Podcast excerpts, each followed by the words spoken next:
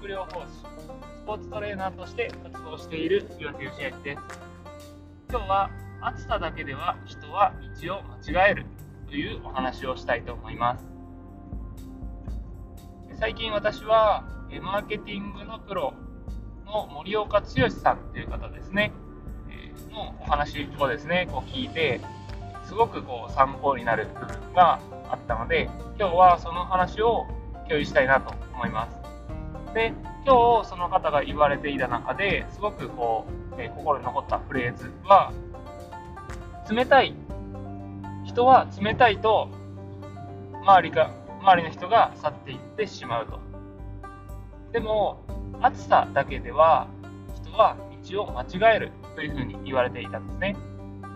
で、えー、確かに、えー、私のこうこれまでの経験上ですね、ちょっとこう、冷酷な人というか、えー、あんまりこう、情、情がないじゃないですけど、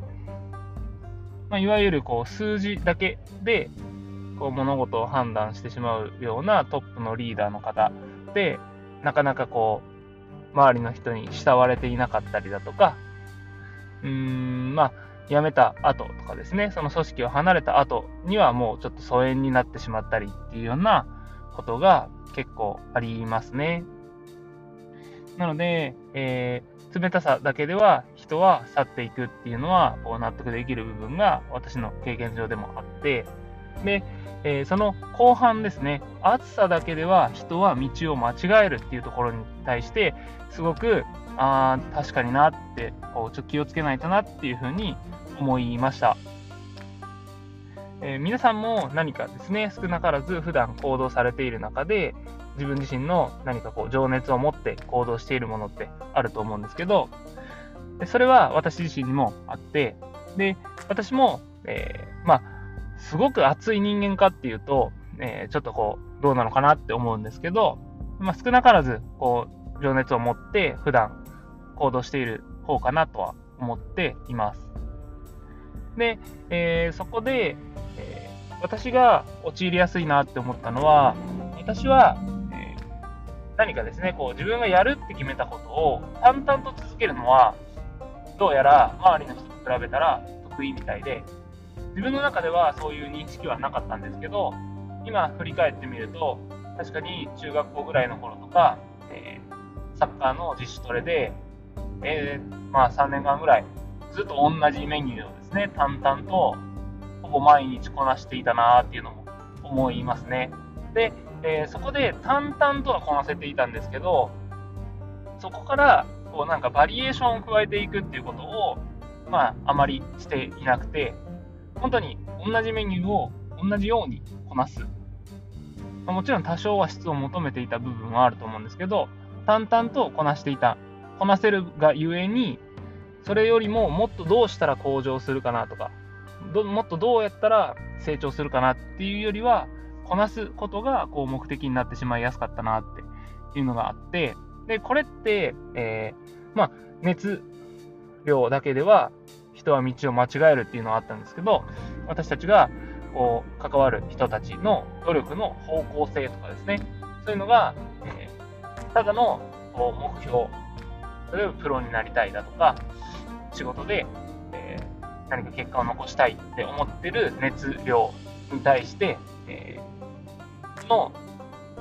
方向性がですね、間違っていたときに困ってしまうと。で、じゃあ、間違えないためにはどうしたらいいかっていうと、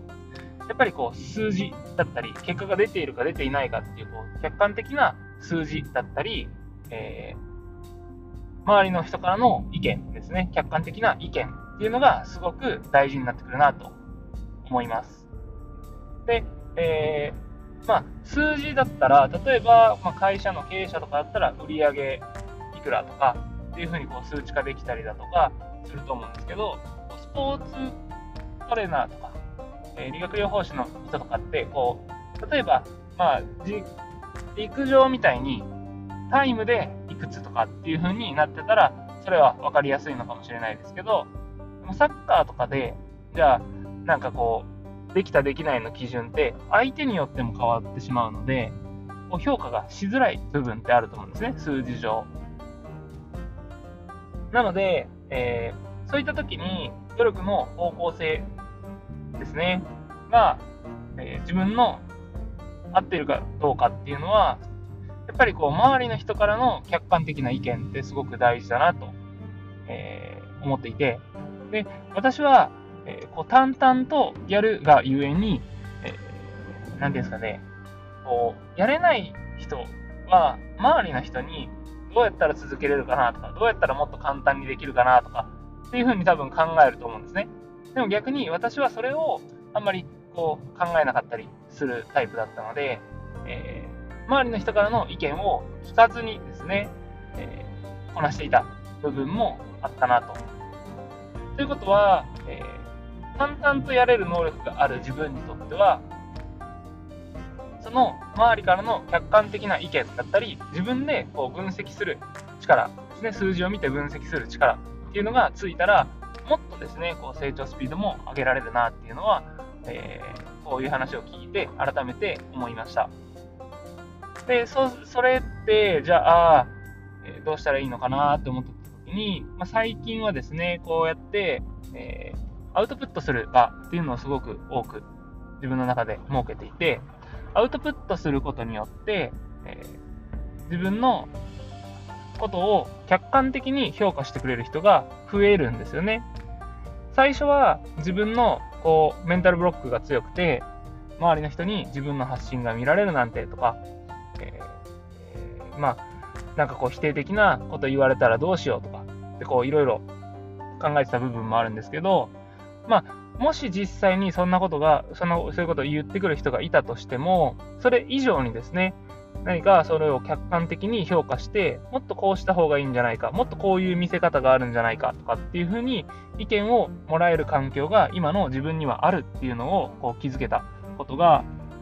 すごく大きくて、淡々と続けるからこそ、それを、まあ、客観的にですね、見てくれる人がいるっていうことが、こう自分の中ですごくありがたいことだなっていうのを改めて感じていて、だからこそ、よりこう成長していけるんじゃないかなっていうのは、こう自分にですね、期待をしている部分でもあります。で、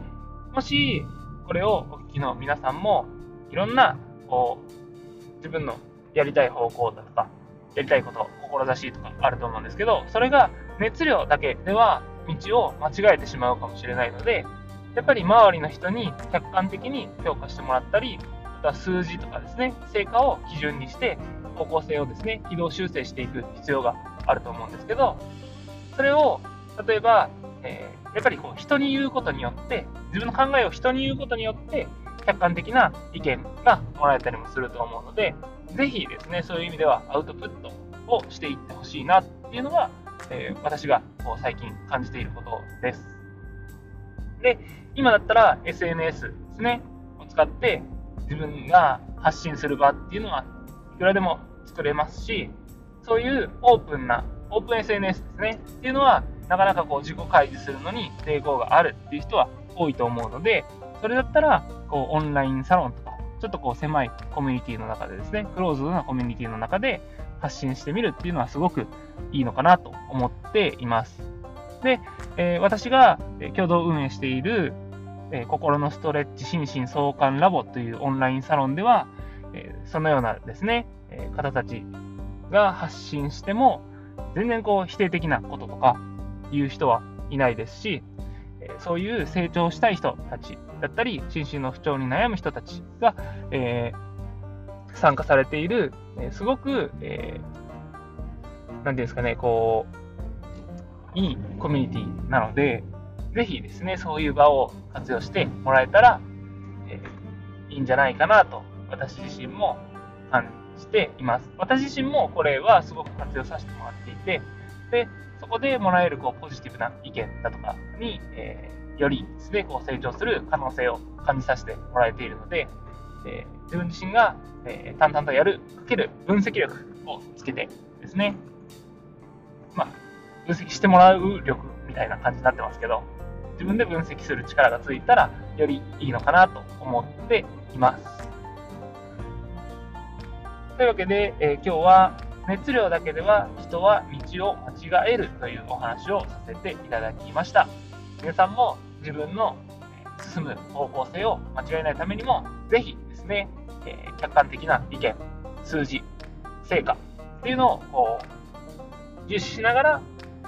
どんどんどんどん前に進んでいっていただけたらなと思います。そういう環境っていうのは、え、必ず自分でも作ることができるし、そういう場に飛び込むこともできると思うので、ぜひですね、えー、一緒に成長していけたらいいかなと思います。お聴きいただきありがとうございました。ではまた